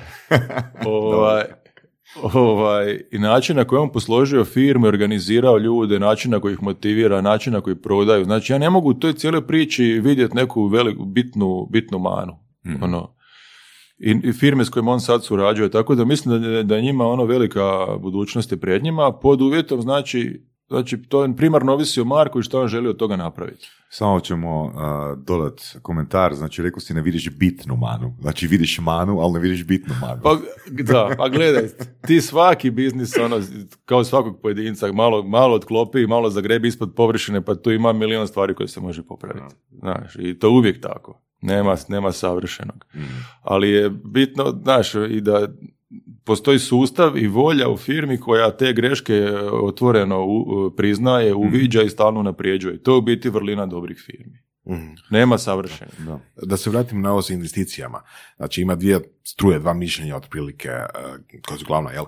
Ta je da su investicije ono apsolutno nužno zlo i ako je ikako moguće bi trebalo ih je ono izbjegavati, jel? Ako možeš napraviti nešto sam, napravi sam, jel? A investiciju ako uzmeš, to je opet eh, nekakav, nekakav Gorivo, obaveza. kao što si rekao. A, dobro. Obaveza, molim? Ne, Marko je rekao gorivo. E, a to je ta druga strana. Druga strana je koja misli da su investicije gorivo, da je ono samo putem investicija moguće dobiti nekako veći exposure, veće tržište, više marketinga, eh, veću operaciju napraviti od firme i tako. Uh, jel bi ti se priklonio jednoj ili drugoj struji ili negdje u sredini? Da, ja bi te samo ispravio, ja ću ti sad reći šta je moj odgovor, ali samo bi ti ispravio da nije samo u ovoj, ovoj drugoj varijanti. Znači, nije samo pomoć investicija. Ja mislim da se može na oba dva načina. Samo, Ok. samo ovaj, iz moje perspektive ova priča sa investicijama, zavisi šta founder, ponovo kažem, šta founder želi. Ali za napraviti veliku stvar je, kad pogledaš statistiku, ovi koji naprave nešto bez investicija, to ti je, ako kažem jedan promil, puno sam rekao koliko firmi uspije na takav način. Ima ih ovdje u našoj blizini dosta, znači dosta, nekoliko zapravo firmi koje su to napravile. Ne znam, prvi koji mi pada na pamet Nordeus iz, iz Beograda. Ili recimo, ne znam, Nanobite bez investicije, koliko znam, ili ne znam, Marko Mišulić, oni su bez investicije. Ali ako founder, znači ako tvoja, e, kako bi rekao, ako si otvoren, ono, ti, tvoja firma je jedan, ajmo reći, veliki, jedan, jedan kolač. I sad, da li ti želiš imati 100% kolača koji je vrijedan milion ili želiš imati 20% kolača koji je vrijedan 200 miliona. Kužiš, ti moraš tu odlučiti šta ti u biti želiš. I, ali to sve kreće od, od postavke da li ti želiš dugoročno biti direktor, imati firmu, znači voditi taj neki stil života, da li te to ispunjava, ili je tvoj osnovni proizvod je firma, ne proizvod koji firma prodaje, nego je firma sama proizvod. I ti želiš nju diš do neke točke, prodat, ideš dalje. Nemaš više ti identitet direktora, predsjednika uprave, naš. Da. I u Americi to je često razlik između jeli, uh, ownera i menadžera. Tako, vlasnika i upravljača, direktora. Jeli. I tamo je to puno uh, glađe i uhodano da, jel, ok, uh, neko napravi neku firmu, nekakav uh, biznis, i onda ga da menadžerima na upravljanje, on je samo jel, većinski dioničar ili koliko god postotak dionica ima i oni možu u nadzornom odboru i to je sve. Znači, ono, više manje daily operacije su na menadžeru, na direktoru, ne, ne- ne na njemu, jel? Tako S je. druge strane, kod nas je nekako često, uh, česti slučaj da čovjek hoće biti gospodin direktor, jel? Da čovjek hoće osnovati firmu i do kraja života da on, ne znam, bude glavni odgovorni direktor svemira za tu firmu. Pa je, sad malo, malo ti je ton možda, ovaj, kako bi rekao, malo onako spuštajući za, za te ljude. Ja ne bi to možda na taj način izrekao, ali, ovaj, ali, ali recimo da, da je to blisko istini. Kužiš. Znači, bitno je šta čovjek želi, znaš. Jer ja mislim ako je čovjek osnovao firmu, on može s njom šta hoće. Može nju zapaliti ako hoće, sad sam brutalan, ali može, Može. njegova je. Da. I, ovaj, I ako on u sebi ima kreativnu energiju i ako njega ispunja biti direktor nad 10 ljudi, pa nad, nakon toga na 50, pa nakon toga na 200, i ako on osjeti da ga to diže, i ako njega kao osobu to ispunjava, ma super, stari radi to. Da. Ja govorim sad za sebe, ja sam skužio da mene to ne ispunja. I onda ja spadam u drugu skupinu, to je prvu skupinu koju si Ali spomenuo. nisi odmah to skužio. E, Ili jesi? Ma ja sam to znao od starta, samo Jesi, ja, samo e, e, ne možeš, jer i dalje, jer dalje je moja, ša- moja- želja da se ponovo vratim, ja na plaži lova stiže. Znači ja ne uživam u tome da sam direktor ja kao čovjek i da se vozim u skupom autu i da sam u odijelu i da hodam po sastancima. Ja uživam kad sam guzicom u pijesku i u japankama. To je moj, ja bi tako provodio veći dio godine, a ne samo godišnji odmor. I onda od početka je meni to cilj. Ali e, ne možeš u, ono, mo- moraš, mora to zaploviti do Moraš neke, do napraviti neke- firmu, moraš napraviti biznis. Tako je, Za početak. tako je, Mm. tako je. I naći ljude kojima dovoljno vjeruješ da, znaš, ono, da nastave taj, u, u smjeru u kojem ti misliš da, da bi trebalo ići. Da. Koji neće napraviti zaokret za, za 180 i reći ne, ne, sve što se radi do sad je krivo. Mm. Kužiš? Ja bih da se još vratimo na te prve dvije godine. A, jeste pokušali druge a, prodajne taktike, tehnike, strategije za dolazak do većeg broja klijenata iz, osim referala? E, pa je, mi smo svašta pokušavali u biti. Znaš, ono, to ti je... znaš, Mislim, ono, pitanje je ono, ako, ako je feedback a, radnika s terena, ne, znači komercijalista koji su prvi koristili taj, a, to rješenje, ako je njihov feedback bio dobar, ne, i sam si rekao da je referral ono bio jak, najbolji, kako to da jednostavno se to nije e, rasplamsalo? A ono što smo shvatili tad, da, mislim, kad kažeš ra- ono rasplamsalo, kužiš, znači, u, iz naše perspektive bi to značilo da smo mi napravili dovoljno dobar proizvod Mm. koji je otvoren na internetu, gdje ljudi mogu doći koji žele kupiti nešto slično, klikniti sign up, pokrenuti account, vidjeti da je super, provući karticu, koristiti i svi sretni. Mhm. To, je na, to bi kod nas značilo uspjeh. Mi smo, znači, od 2008. do dvije, prvi kupac koji je kupio na takav način je bilo u devetom mjesecu 2012. Znači, više, više od četiri godine. Mi smo tek 2011. negdje početkom, ja mislim, otvorili da se firme mogu registrirati online. Nama se od početka 2011. do početka 2012. registriralo 800 firmi iz cijelog svijeta. Mhm. Nije kupila niti jedna na takav način. Gdje je bio problem? Na kraju smo uspjeli skužiti gdje je problem. Ovaj, problem je bio u prekompleksnom e, user interfejsu e, sustava i loše napravljenom, to se zove onboarding korisnika, znači loše napravljenim tim prvim koracima gdje oni u biti dobivaju prvi uvid šta taj sustav radi. Jer oni su, kad bi se, iz, ono, kad bi napravili taj sign up, oni bi bili izgubljeni. Mhm. Ono, upali bi u puno nečega, mi smo to uspješno prodavali. Previše u- opcija. Previše opcija. Mi smo to uspješno prodavali u ovom direktnom kontaktu. Znači, moj glavni pos- posao tad je bila prodaja. I ideš po sastancima, ja na, i u većim hrvatskim firmama, manjim bilo kakvim, znači sjedneš sa ljudima koji odlučuju o kupnji, Mhm. ja odredim demonstraciju koja traje dva sata i oni bi u pravilu govorili, wow, ovo je super. Ali je to zahtijevalo moju demonstraciju koja traje dva sata. Da. Kužiš, to je jedna stvar. Drugi, drugi problem je bio zašto je to uopće postalo tako kompleksno. Mi da bismo došli do dovoljno velikih korisnika u Hrvatskoj da bi mi živjeli od njih, mi smo morali raditi za veće firme. To su kod nas u to, u to vrijeme, ne znam ko je bio, e, bilo je Kutjevo, bio je Badel, bio je Frank, bilo je, zna- ne znam, recimo da, da spomenem samo ove neke veće, bilo ih je još, Megle, tad njima smo radili samo nekakav trial. I, ovaj, I onda oni ipak imaju neke zahtjeve. Ono, nama je sustav super, ali da još malo, još nešto dodajte. A zato što je meni veliki korisnik, pa onda Tako je. i dodaš. I mi smo to onda ok, na, na kompromis neki, baš nećemo sve, ali nešto ćemo, ali čuvamo integritet proizvoda.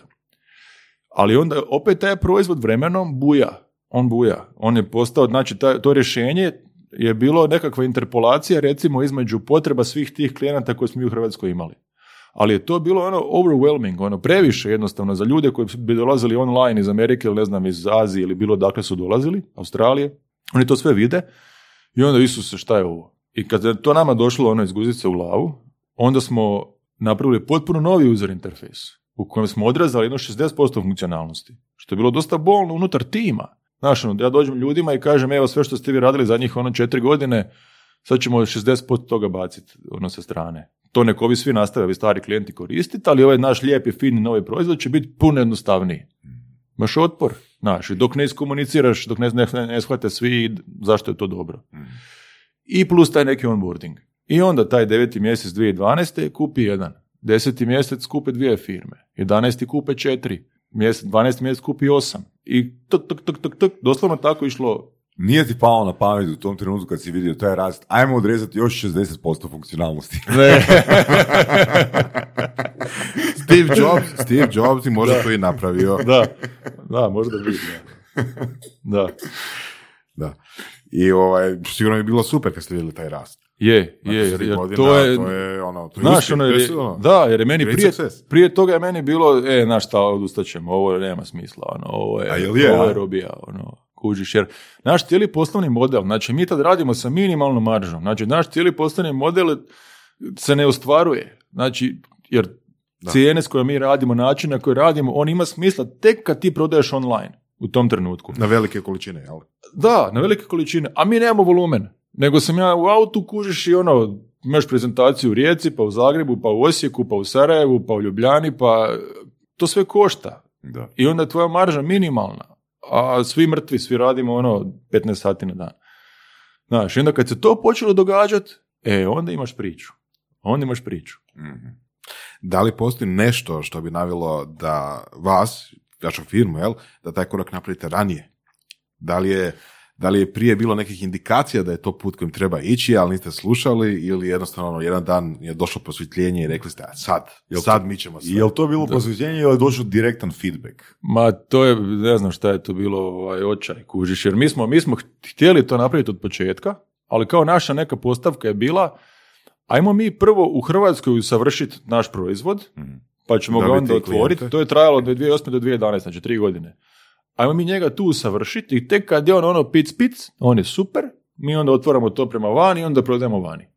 Što je iz današnje perspektive potpuno krivi način razmišljanja. Puno bolje način razmišljanja je agilni. Znači ja čim imam nešto, nešto što drži vodu, nešto minimalno, odmah to dam van. I dobijam feedback te minimalne funkcionalnosti sa svih strana. Dakle, odmah pucam na ono ciljano tržište koje mi je fakat cilj. A ne da se ja pripremam negdje sa strane, pa onda idem tek napast pravo tržište. Ok. Nego direktno napadaš pravo tržište, dobijaš feedback odmah. Jer ono što je ljepota interneta, je što je on ko ocean beskonačan. I ti ako se prvi dan izbaciš neku ono bofl robu koja ne valja, ne, ne- nešto ne radi, osramotit ćeš se pred sto očiju. Drugi dan dolazi novih sto očiju, petsto očiju, tisuću očiju. To što se osramotio pred sto, pred dvijesto, uopće nema veze.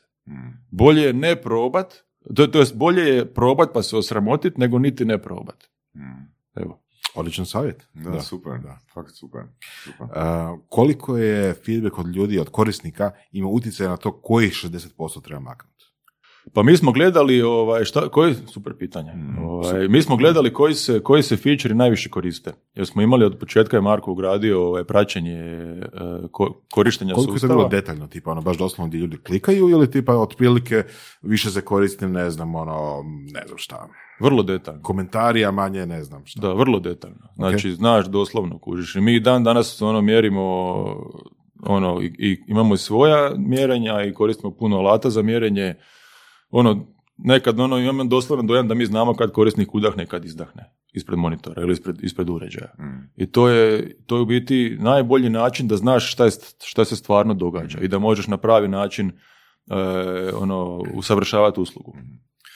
Uh, unatoč tome što je uh, to rješenje dosta jednostavnije bilo od starih postojećih rješenja, postoje isto tako otpor od uh, tih komercijalista, jel da? Pa Znači, bilo je otpora. Da, bilo je otpora. E, to ti u prosjeku ovako, recimo, ako dolazimo u firmu koja ima deset ljudi na terenu, komercijalista, ono, recimo da ti je jedan u pravilu bude oduševljen, sad ja statistiku govorim, i jedan stane na zadnje noge i ono, sve nam skida po spisku, kužiš, i onda recimo većina ti onak lila, sad to varira malo od firme do firme. I u pravilu ti se to ovako manifestira kasnije kad krene s radom. Ovo je što je oduševljen. On radi fenomenalno. Mhm. I on je svjestan da se sad uvodi alat gdje će se fakat njegov dobar rad vidjet. E, da. Jer rad na terenu se u pravilu ne vidi. Znaš? Da. Ovo je što je stao na zadnje noge, svašta smo mi na terenu vidjeli.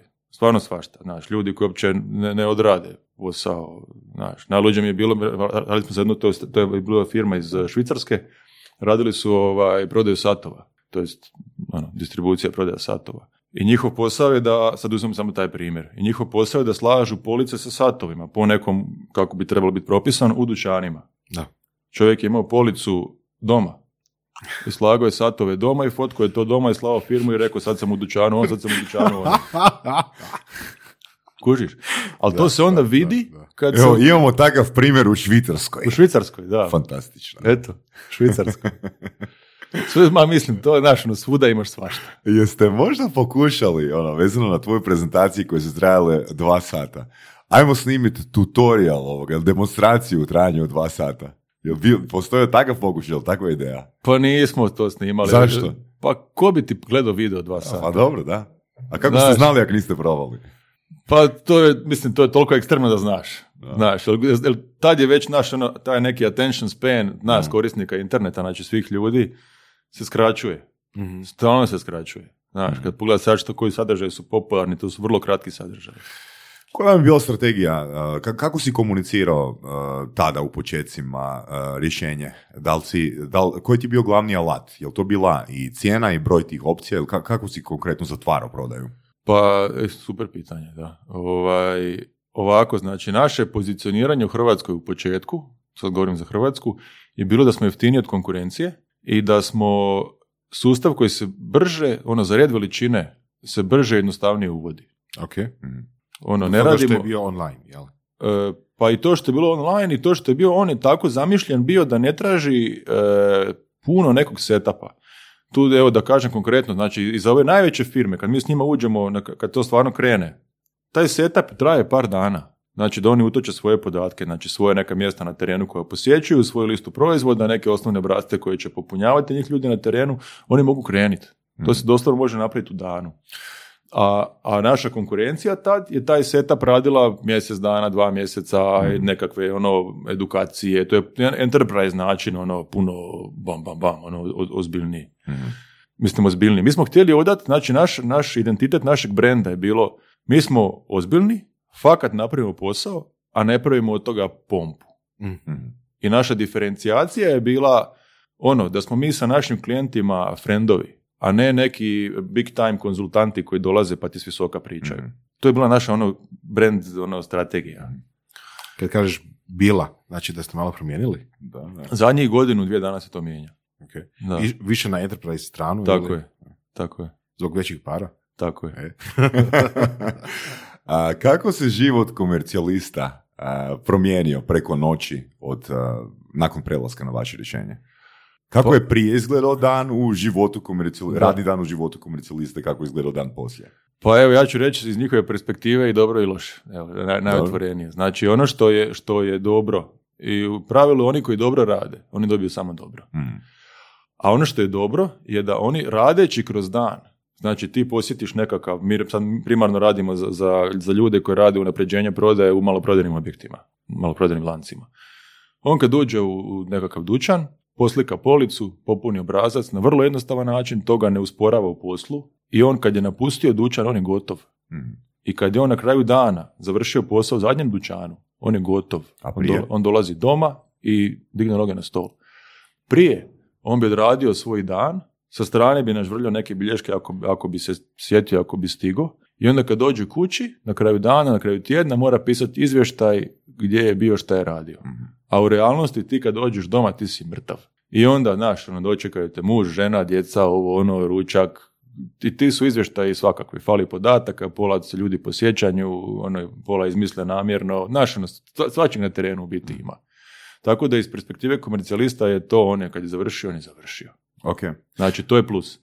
Ono što je minus onima koji rade loše je što se to ekspouza, to se vidi. Aha. Evo. Uh, preciznost uh, znači podataka, koliko je porasla?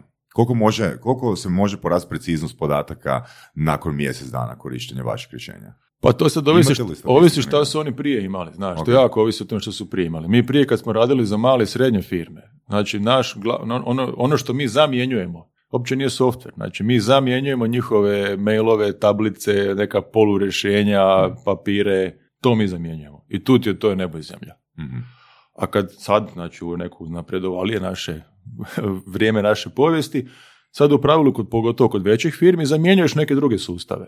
E sad ovisi kakav sustav zamjenjuješ. Ali ono što je naš cilj i dalje, je da i dalje pružamo vrlo ono, određen, konkretan uvid u stanje na terenu, na temelju podataka koji su ušli u sustav, a da podaci u sustav i dalje ulaze na što jednostavniji, elegantniji i ljepši način. Mhm. Evo. Ok. E, S obzirom na iskustvo u tom području cijelom, to, to, toj industriji zapravo, a, da li bi sad recimo da imaš, da, da, da, da nisi ti ti, ali da imaš nekako znanje o toj, toj industriji, krenuo u izradu točno istog rješenja? Kojiš, odnosno, hoću reći, da li je međuvremeno konkurencija dovoljno porasla da bi obeshrabrila nekog da ponovo uđe u taj a, sektor? Misliš ako bi sad kretao? To, je za- to je zapravo pitanje ima li prostora za konkurenciju? U, da, da, hvala. Aha, pa da. Da. Vidi, puno se promijenilo to, znači od 2008. I konkurencija je danas, e, nama su tad konkurencija bili, kažem, papiri, Aha. Evo, Baš zbog toga. to jest ništa, Da. i konkurencija su nam bili, bile firme koje prodaju softver na onaj stari način. Da ga instaliraju na servere kod korisnika, da ta implementacija traje, da se softver prodaje, ajmo reći. Mhm. Prodaš softver, pa da naplaćaš neko mjesečno održavanje, to je bio stari model. Danas, mainstream, ono što, što je tad bila alter- alternativa, danas je postao mainstream. Znači, mainstream je da se softver radi iz clouda, online, pretplate, i tu je sad jako teško, ovaj, mislim, nije jako, uvijek postoji prostor, ali teže u točno toj domeni. I ono što je danas ovaj, isto, niko ne zna kako će to stvarno na kraju završiti, jako se mijenja retail. Znači, mi se oslanjamo, naše tržište su e, znači brendovi koji, i, i distributeri e, mhm. robe široke potrošnje, hrane, pića, elektronike, ono, taj neki spektar proizvoda, koji su se prije prodavali isključivo kroz maloprodaju. A sada je to kombinacija e-commerce znači online prodaje i maloprodaje ove offline i mijenja se u, u tom nekom spektru, znači kako ti brendovi nastupaju na tržištu, mijenja se odnos volumena koliko ide na e-commerce, koliko ide u offline. I mijenja se uloga tog offline stora. Znači off- offline dućan u pravilu više nije mjesto na, na, na naprednim tržištima. U pravilu više nije mjesto na koje ja odlazim e, svakodnevno u kupovinu. Nego je to u pravilu mjesto gdje ja dolazim prvi put u kontakt sa proizvodom, nudi mi se iskustvo proizvoda. Bez obzira se radi o degustaciji ili se radi neka demonstracija ili se, zavisi kakav je proizvod. Ja kad sam jedan put skužio šta je taj proizvod, ja svoj neki refill za doma naručujem online. Da. To je onaj fenomen, ljudi odu u jel, knjižaru i onda naruče sa Amazona. Da, kako, kako se to Da. recimo za 10 godina održava na Repsli? Pa mi živimo od offline retaila, primarno još uvijek, da. tako da se naše tržište onda potencijalno smanjuje. Da, da. Tako da šta će biti za 10 godina, mi da bismo u toj domeni opstali, mi i danas, već mi mislimo o toj budućnosti. Znači, mi danas importiramo podatke koje o maloprodaji koje dolaze iz drugih mjesta, da bismo firmama i dalje pružali uvid u ono što se događa u njihovoj maloprodaji. Ali mi više nismo jedino mjesto gdje podaci ulaze. To je recimo novo i novo je što u zaključivanje e, koji uvid da im damo, uključujemo umjetnu inteligenciju, što je prije deset godina bilo nama nedostupno. Tako da stalno neka ta, kako bi rekao, cilj poslovni je isti, ali se mijenja alat s kojim mi postižemo taj poslovni cilj. Mhm. Kako je a, tržište šetača a, pasa saznalo za Repsli? A joj, znači ovako, mi smo, da, dobro, isto, isto svašta si pročitao, ovaj, e, ovako, znači mi smo jedan dio naše povijesti željeli biti horizontalni alat za rad na terenu. Kad kažem horizontalni, znači da ne gađamo jednu posebnu vertikalnu industriju, nego mi hoćemo biti alat za produktivnost za razne načine rada na terenu. Znači gdje god neko nešto radi mora e, se vidjeti gdje je on bio i gdje se mora, gdje ta osoba daje nekakav dokaz o obavljenom poslu. Šta god taj posao bio. I mi smo onda imali, to je bilo 2014. 2015. nekih 60 landing page-eva e, na našem sajtu, ovisnosti o ključnim riječima koje su ljudi koristili kad bi tražili rješenje. I mi smo tad ciljali na stvarno svašta. Ono, to je bilo, osim ovih rada na, na unapređenja prodaje, pro, te terenske prodaje i to, znači to su bili e, krovopokrivači, čistači bazena, e, vodoinstalateri, šetači pasa, znači svi mogući dok smo mi mogli domisliti da bi uopće trebali imati takvo rješenje. Ok, onda je pravo pitanje, kako ste se domislili Da. da, da su čitači, čitači pasa? Pa, htjeli smo, pa znaš šta je ti to? To ti je naš, tad, tad je s nama surađivao jedan lik, on je bio tad član uprave i stvarno genijalac za marketing. Ovaj. On je to rekao ovako, ajmo mi baciti mrežu u more koja će hvatat sve. Ono, koču recimo. Mm. Koja će hvatat sve. I ti tu hvataš i bijelu ribu, i plavu ribu, i cipele, i bicikle, i kužiš, ono. I lako ćemo onda mi baciti ono što nama nije. Što nam ne donosi biznis. I mi smo stvarno hvatali i te cipele, i bicikle, i plavu ribu, i bijelu ribu, i svašta. I, on, Da će paso. i šetače pasa. Mislim, šetači to nije tržište koje je zanemarivo. Še- še- Tržište šetnje pasa u Americi je preko mi- milijardu dolara godišnje. Oni su recimo naš software koristili da bi e, ispratili e, koliko je kilometara pas prehodao, jer taj koji ga šeta ima, Zanimljivo, ima da, mobitel. Da, da. Kad bi pas e, vršio nuždu, oni bi to pofotkali i onda bi, kad dođe čovjek po psa, dobije izvještaj. Vaš pas je danas hodao, ne znam, toliko, toliko kilometara, ovako mu izgledala kakica. I onda on, i, i time se oni razlikuju od druge firme, daju bolju uslugu. Oni se isto bore na svom tržištu.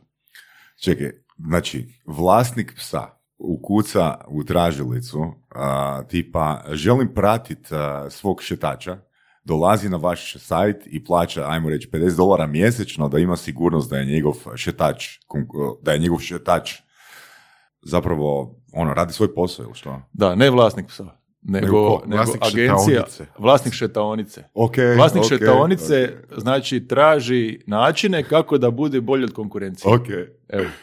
Ali Znaš, to su, super. to su ti ono high-end šetaonice, Da, da, znaš, da, ono, da, da, downtown Manhattan, ne znam, ili ne znam, Common u Bostonu, tako nešto. Da, da, šetamo pse, korgije od, od engleske kraljice, ali takve stvari. Evo, da. to ti je to. Ali to je super reframe, znači isti, isti princip kao trgovački putnik, znači imaš neke podatke, da, podatke koje unosiš u a, aplikaciju, ne znam, kilometre pređene, a, pos, pofotkaš jel, krajnji rezultat, bila to polica u konzumu ili ne znam, ono kakica od psa, ali al, fakat je ista stvar, Pa, tehnički gledano. pa u, u, u vrlo jednom rubnom e, elementu da. Kužiš, recimo danas, danas, to, je sad ja govorim o 2014. Znači danas 2020. To nema veze s ovim što Repsli danas. Kužiš, Repsli danas je fakat ono sustav koji je specijaliziran, baš specijaliziran za unapređenje prodaje i isključivo za brendove, to mi kažemo FMCG, to je ne samo mi, to tako se zove Fast Moving Consumer Goods ili u Americi CPG, Consumer Packaged Goods.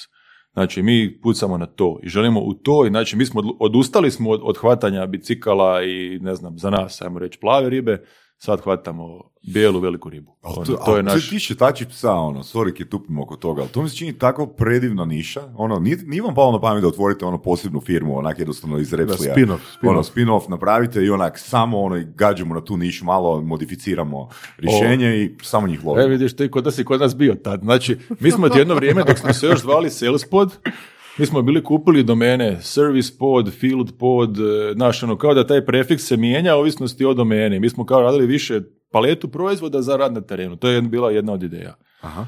Ali smo skužili da je to, to nas raspršuje i to jednostavno na, nama sa, sa, tadašnjim budžetom za marketing se, je bilo puno pametniji izbor i to smo dobro odlučili. Reći, ok, radimo za ovu skupinu ljudi i to ti je to. To ti je recimo, znaš kako ti je to meni najbolji primjer? Nemaš bend, imaš bend i sad hoćeš zarađivati više kao bend.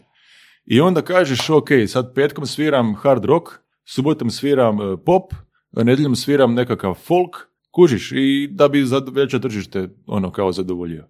Time gubiš prepoznatljivost, gubiš fanove, gubiš publiku, to je onak, znaš, svatovski džir. Mi smo rekli, mi sviramo ovu vrstu muzike, hoćemo svoj fan base i Ali nakon 7-8 godina. tako je. Da. Tako. A, da li ste tu odluku da se specijalizirate za baš taj segment, znači ono fast moving consumer goods, da li ste to donijeli na temelju brojki ili ste rekli, ok, znači pa, šetači pasa i ostale ideje nisu toliko ovaj, nama osobno pri, primamljive, ono, filozofski, jel, ako ništa drugo, pa želim baš ići u retail. Brojevi. Brojevi. Brojevi. A to je, gle, Da li, vrlo, da li biste mogli doći do iste odluke bez brojeva? Da li, to je mislim, vrlo, da, vrlo, ne, znači, a gle, i ove odluke, ka- kad bi bilo bez konkretnih brojeva na papiru, ti bi znao po feelingu. Jer ti znaš da svaki dan komuniciraš sa 70 firmi koje, koje prodaju robu široke potrošnje i sa jednom firmom koja, koja radi šećetnju pasa. To je takav omjer bio. To je očito omjer bio. Da, da, da. Mi kod da smo na silu htjeli biti još nešto drugo osim onoga što jesmo, da bi povećali tržište, da, bi, da bi ubrzali rast, Jasno. na silu malo. Da. Jer, naš identitet fakat je bio cijelo vrijeme to, unapređenje prodaje. Mhm. I onda smo na jednom rekli odustali, naš, pa mi smo unapređivači prodaje, čao. Ok, Kužiš. A pazi ovo, samo da završim tu dio, taj dio. Um, znači, probali ste svašta i onda ste se između toga svačega odlučili za prodaju. Da, Jel da? da. A, da li bi, da li misliš da bi postojao put, da li je nekakav ono set okolnosti, da odmah krenete s prodajom, u- da odmah znate da je prodaja ono D proizvod, D niša, bez da pro- pro- probate ne znam, desetak segmenata drugih, pa onda zaključite da je prodaja baš ta. Kužiš što pitam? Pa Znači, ono, tipa, kužim, da. I to, kako, kako izabrati pravu nišu od više njih, više mogućnosti koji postoje, bez da probaš sve te mogućnosti i kažeš, ok, ovih devet je shit, uh, prodaja je naš, naš glavni cilj. Da. Pa vidi, to je sad teško dati neki generički odgovor. Ja ću reći što sam ja naučio, što sam vidio kroz, eh, kroz ono što je stvarno uspješno. Što konkretnije i što uže tržište na početku i što definiraniji i manji proizvod, to bolje. E, to sam htio pitati. I to čak imaš termin, to se zove minimum viable product u smislu proizvoda i on uvijek korespondira sa nekim određenim tim uskim tržištem. I to dvoje kad se susretne, to se zove product market fit. I to imaš metodologije razvijene oko toga koje stvarno uspijevaju. I recimo, evo da se ponovno vratim na Facebook i na onaj primjer. Znači, fe- ja sam uvjeren da Facebook ne bi danas bio to što je, da su oni rekli mi smo društvena mreža za cijeli svijet. Oni to nisu rekli. Oni su rekli mi smo društvena mreža za studente Harvarda. Točka. I to je trajalo dva tjedna. Ili ne znam koliko. Nakon toga mi smo društvena mreža za fakultete u Bostonu. Točka. I tek kad si tu postao ono monopolist, najjači, najveća faca, onda kažeš mi smo društvena mreža za, za sve studente u Americi. I ti dobiješ traction, dobiješ prepoznatljivost. Ono, svi studenti koji žele se, ne znam, naći nekoga večeras, to je, mi smo rješenje Ok. za to. I privučeš tu publiku. I kad si u toj publici glavni, ako imaš dovoljno force, ako imaš dovoljno, vidiš da ima snage, onda kažeš više nisu samo studenti, nego nekakvu srodnu. I tako pomalo širiš, dok nisi došao do mama koje tamo stavljaju kako im djeci imaju rođendan. To u početku nije bila ni jedna takva. I to je taj, recimo, segment širenja. Ali ti uvijek uzimaš jedan vrlo uski definirani dio koji znaš da možeš sigurno razvaliti. Koji imaju unique selling point, jasno komuniciran. I opet zabranu za neku drugu populaciju. Za korištenje. Pa je definirano da imaš definiran target, da točno znaš. Točno znaš. Recimo ja sad otvaram kafić, na primjer, ja bi napravio tematski kafić. Ne bi napravio mainstream, naš ono, nego tematski kafić, Zagreb je dovoljno veliko tržište da ja kažem, znaš, sad ću ja prikupiti ljude određenog tipa, tako da mi ljudi dolaze, ne znam, iz Dubrave na Trešnjevku, jer je baš taj takav i ima taj džir. Kužiš? Da. U tom smislu. Dakle, rješenje za e, šetače e, pudlica. To je niša. Evo recimo, da, da. Ako je tržište, a to Americi ima smisla. Šetače pudlica. a. Bijelih, aprikot, nemam pojma. Ne, ne znam sve, ono, da. Da. Um, što si, a, ti si koliko, dvije ili tri godine, dvije godine si živio u SAD-u, je li tako?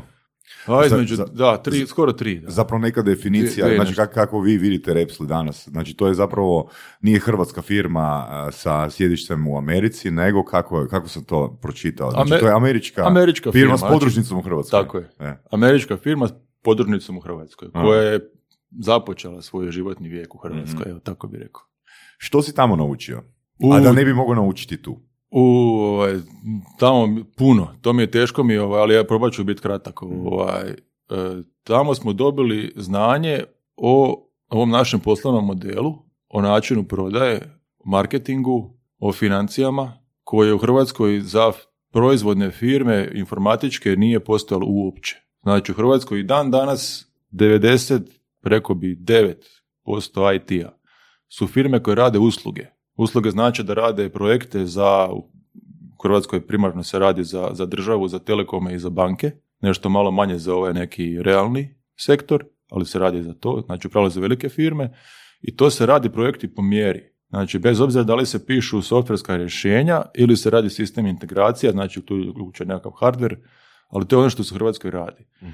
Sad je situacija puno bolja, ali 2008. znači u Hrvatskoj firmi koje fakat imaju jedan proizvod i prodaju ga skalabilno. Ja ne znam, ono, bilo je nekih početaka davno, ono, sjećam se, ne znam ko je bio u Splitu, Lapis ili neko, ali baš ono proizvodno orijentiranih firmi, Da, da. klasičnih, ono, to, to u Hrvatskoj nije bilo. A u Americi to tržište postoji već ono par desetljeća. I to smo mi naučili tamo. To je jedna, jedna stvar. Druga stvar, e, poslovna kultura. Znači, mi u Hrvatskoj, na to sam fakat ponosan, ono, sve ove dilove koje sam spomenuo. Mi nismo, to mogu otvoreno reći, nismo nikad dali nikome kunu za nijedan dil koji smo sklopili. Ja ne znam, smo mi otišli na ono, može se broj ručkova nabrojati na prste jedne ruke. Ručkova, nakon što zaklopiš posao. Ništa. Znači, ideš vrlo sportski, isprezentiraš proizvod, ako si bolji od konkurencije dobiješ, ako nisi bolji, čao. I ta sportska kultura u Americi u ovim, znači, u ovom veličini biznisa koji smo mi upoznali, ja bih rekao da su to firme evaluacije do milijardu. To je vrlo, to je kod njih mali, ono, vrlo sportski, vrlo jedan jasan odnos u kojem da pače, ako ti napraviš nešto što je polusumnjivo, ne mora čak biti ni ilegalno, polu onak da nije baš full otvoreno i sportski, s bilo kim, s klijentom, sa investitorom, sa partnerom, s bilo kim, dođeš na loš glas. I u toj nekoj ok- okolini, recimo u Bostonu, u tom nekom krugu se možda vrti tisuću, dvije ljudi, tri, neće više niko raditi s tobom. I svi se, ne zato što su oni sad jako dobri ljudi, pa ne znam, neće ništa, nego ono, svi rade vrlo sportski. I to je meni bilo super. I treća stvar, ovaj, što su sve- firme jako otvorene. Ovaj, ti možeš doći u bilo koju firmu koja ti je nekako komplementarna, slična, dođeš kod njih i kažeš, e ljudi, nas je sad trojica tu, mi tek došli iz Hrvatske, još ne znamo kako posložiti marketinšku infrastrukturu, vi to radite super, mogu ja naučiti. Da, upada je ono, evo viš kako mi to raš, ponosno ti pokažu, to radimo ovako, to radimo ovako, to radimo onako. Mi smo hrp- hrpu vremena proveli tako učeći. Što primjenjujete od toga ovdje, danas? Pa, mi smo, kažem, mi smo, naša firma je taj duh. Tako da primjenjujemo to sve što je naučeno. To sve što je naučeno. Tako da ono, puno to nekog poslovnog duha, ono, e, smo mi upili iz Amerike. Ono, tako da u Hrvatskoj mi, znači cijela zajednica, ajmo reći, uči kako se ponašati na takav način. I tu je još uvijek poslovna kultura drugačija. I recimo mi, i nama je spas što ne radimo za državu, ne radimo više za te neke velike firme, ono gdje se ne, to radimo za neke koje, koje nas razumiju. Ove neke koje bi komplicirale, koje bi htjele neke ono sa strane, neke igrice, mi to ne, ne radimo. Ne, zašto, zašto bi se Da, bavili time? sreća, među- ostalim zato što nemate potrebe. Tako je, mi si biramo klijente, i kažem, ali, ali to se puno promijenilo. Na- Nama je sad hrvatsko tržište mali dio, ovaj, to je mi- minoran dio. Repsli se koristi u 80 zemalja, najveći, kol- najviše, ih u Americi. Tako da ono, nećemo klijente koji, koji, ne, koji ne igra na takav način. A, kako ljudi gledaju, kako klijenti gledaju na pojam hrvatske firme s kojim rade biznis u odnosu na pojam američke firme s kojim rade biznis? U Americi je to velika razlika. Znači, mi smo američka firma. Znači, svi koji rade prodaju su Amerikanci. Znači, mi- u Hrvatskoj nemamo, nemamo prodavača. I zato što Amerikanci drugačije gledaju kad im neko nešto prodaje iz Amerike, a i zato što ovaj, to neko prodajno znanje, prodajne vještine, kad se tiče proizvoda, su puno razvijenije u, u Americi. Koji je danas model prodaje? Znači nije sve marketing. E, nije, da. Bio je, bio je dosta vremena je bilo. Znači, mi smo imali taj neki, to, to se naziva inbound marketing, to je znači pokušava složiti neku infrastrukturu kako bi kori- korisnici dolazili tebi. Znači, ne mi prema njima, oni dolaze tebi. I to je radilo ono godinama i to je još uvijek ono nekakva, ajmo reći, ono, mi sjedimo na tom i veliki dio revenjua dolazi iz tog e, e, smjera. Dio su e, reselleri, partneri, prodavači u, u, po svijetu, na tržištima pogotovo koja su više manje zdrava, a nemaju kulturu ili naviku, firme nemaju naviku kupovanja softvera online, nego još uvijek traže da im neko dođe pred njih i prezentira. Znači, Evo, znači, Znači, to je to- interesantno. Znači, E, odstupa od tvoje ideje a, Japanke i pjesak, ali znaš da je to nužno za...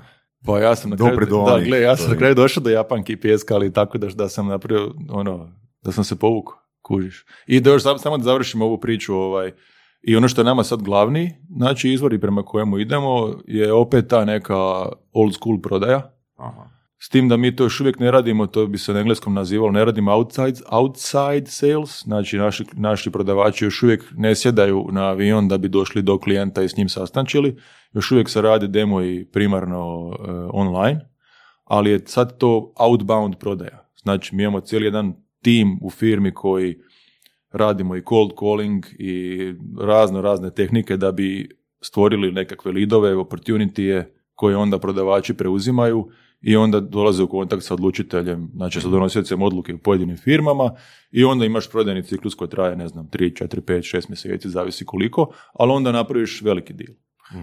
A, par pitanja. A, krenut ćemo od prvog još. A, često najlazim na, recimo, knjige na Amazonu Cold calling is dead.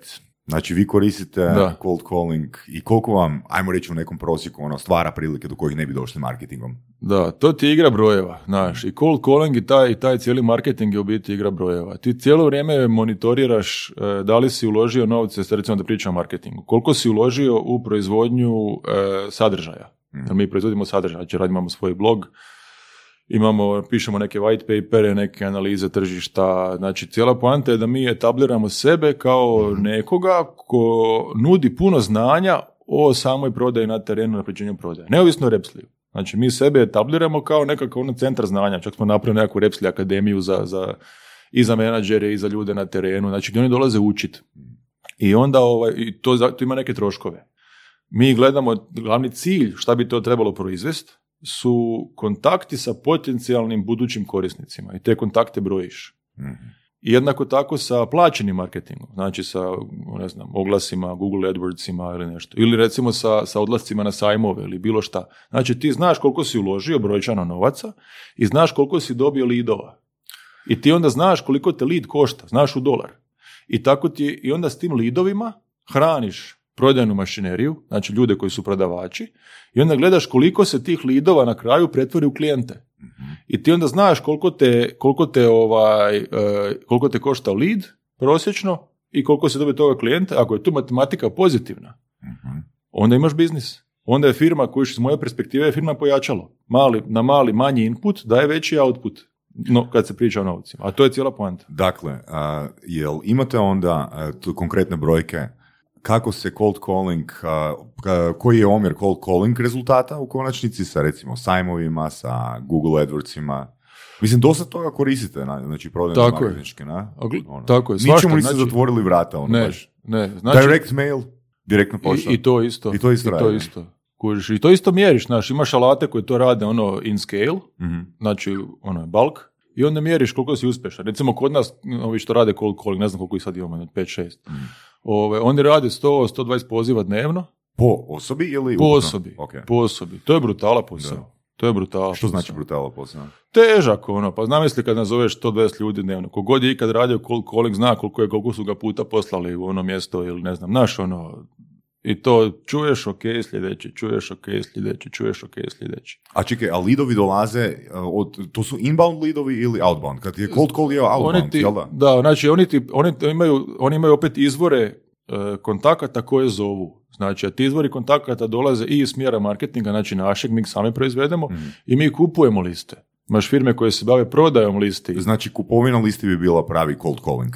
Znači, zvanje ljudi s te, te kupljene liste. Pa jedno i drugo je cold calling, sad ti samo gledaš e, ono, odakle ti je izvor koga zoveš. Znaš, ili ti sad, znaš, sad možemo mi strogo ili manje je strogo defi- drugog, definirati, da. ali recimo najhladnije je ovo kad kupiš i onda bubaš po toj listi. A da ne znaš da li je on nikad bio na tvom sajtu, da li se ikad interesirao za nešto slično. Da. Kužiš, i to je igra brojeva. Ti znaš koliko plaćaš tog čovjeka, znaš koliko je on proizveo, znaš koliko se toga pretvorilo u kupce i ako je to opet matematika pozitivna, imaš cold calling. Znači, ako znači imate sve te kanale vani, znači bitno je samo da je pozitivno nešto. Znači nije da ćete izračunati, e, nama se cold calling recimo isplati manje nego Google, ajmo ugasiti cold calling odjel. A i to se događa. Imali smo isto, isto, isto smo razne faze imali. Kužiš. To ti je ono, to ovisi o, o firmi koliko imaš. Recimo kad bi firma bila vojska, ajmo reći, sad da ti napadaš ne, nešto. Sad gledaš, hoćeš pucat ono iz automatskog oružja, iz artiljerije, iz aviona, znaš, ono, to su ti sve neke što ćeš ti pucati. Sad nekad pucaš s jednim, nekad pucaš drugim, nekad pucaš sa svim. Ovisi na koga, šta, kako, zavisi šta ti je cilj. Da, a, koliko mora onda biti, recimo, ajmo reći, da li je dovoljno da se samo troškovi pokrivaju ili treba biti puta 1,5 ili puta 2 da određena taktika jednostavno ono, ostane u firmi? O, mora biti puno, puno više nego da se Koliko? pokriva. Pa znači mi ti sad, ono, znači općenito SaaS, software as a service firme, ti rade sa maržom preko 80%. Aha.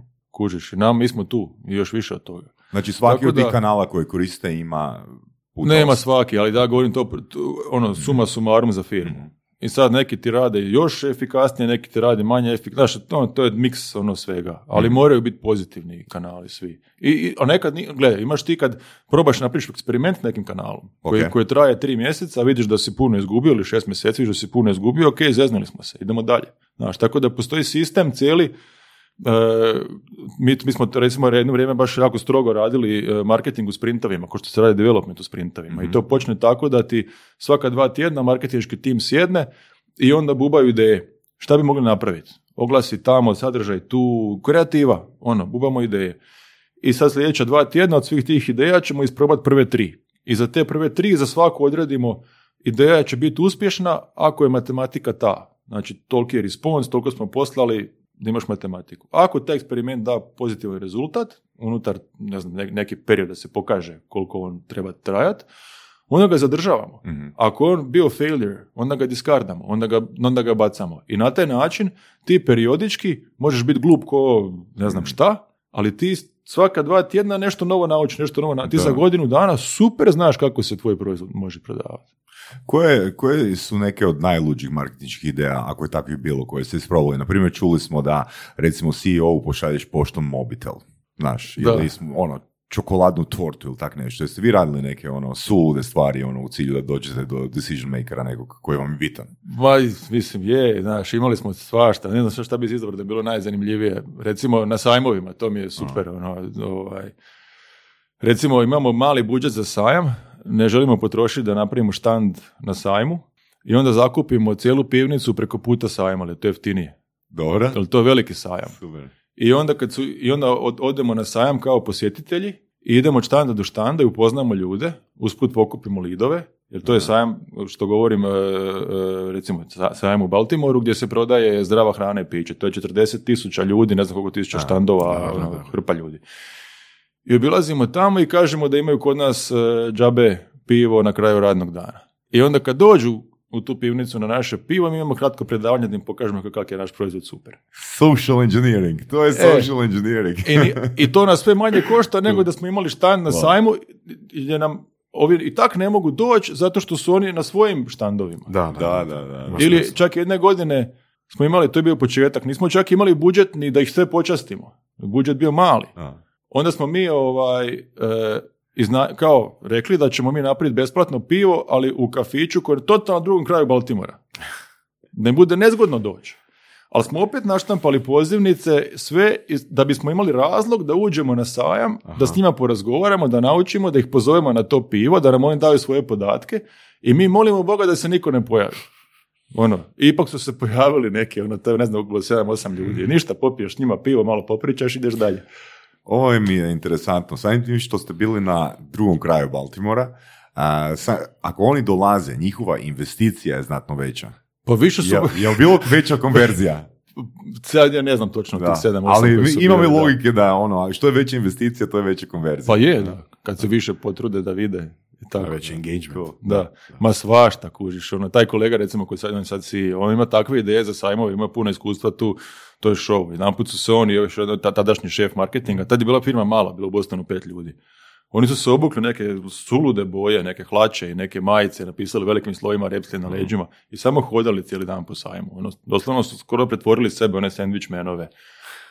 Ono, ispadneš i- idiot na prvu, ali nek, nešto se događa, nešto radiš. Ono, Nešto se proda. nešto se proda na kraju. Da, da. A, kako izgleda tvoj život, tvoj dan, mjesec u smislu učenja, prikupljanja novih znanja?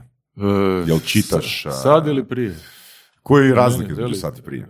Pa razlika je velika, zato što sam ja do, do znači, od te 2008. do, do, do 1.6.2018. Ono, radiš svaki dan, cijeli dan. Nema doba dana, noći, tjedna, vikenda, kad u biti ti misli primarno nisu na, na poslu i kad si fizički uronjen u, u rad.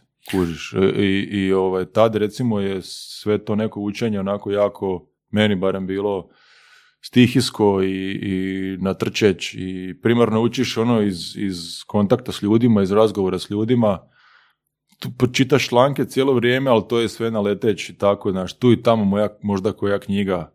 Jedanput su me, ovaj, to jest ne jedanput, znači investitori u Americi koji su uložili u nas su me poslali na, na neki isto, neki mini MBA, nešto ovaj, na koji su poslali sve, sve foundere svojih portfolio kompanija.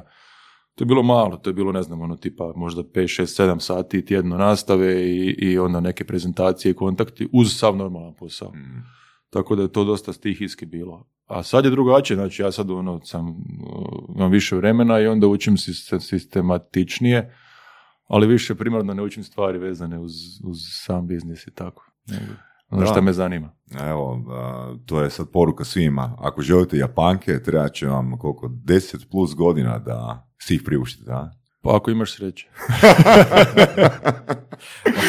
A, da li bi preporučio nekakve knjige, nekakve možda YouTube kanale, blogove, što pratiš? Pa recimo ovaj, od ovih metodologija i tako ono što se pokazalo stvarno ovaj, korisno nama, ja sam spomenuo tu neke termine, šta god ljudi mogu naučiti o, o customer developmentu, to, se, to je metodologija koju je razvio Steven Gary Blank, njegove knjige, to je ono stvarno zlata vrijedno pročitati. Ovaj, Što će ljudi dobiti?